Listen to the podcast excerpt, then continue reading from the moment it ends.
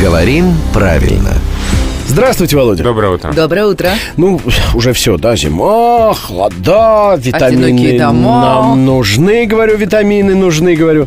А наш звукорежиссер Санчес, а, он э, категорически отвергает всякие там, знаете, лекарственные средства. Да, таблетки, химические. Вот да, я ему вот. витамин С предлагаю вот в шипучем виде. Нет, это я не пью. А он, как этот, э, укушенный, ходит с пакетом сока. Натурпродукт ему Да, нужен. На нем написано мультифрукт.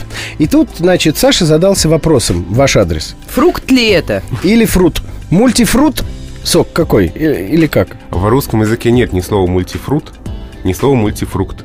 Ни Так. того, ни другого. А с чем же ходит? Саша?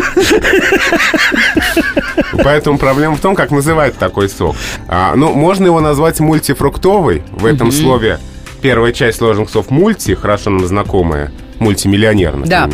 И нормальное русское слово фруктовый. То есть обозначающая множественность, это первая часть, присоединяется к слову фруктовый. Мультифруктовый сок, можно так сказать.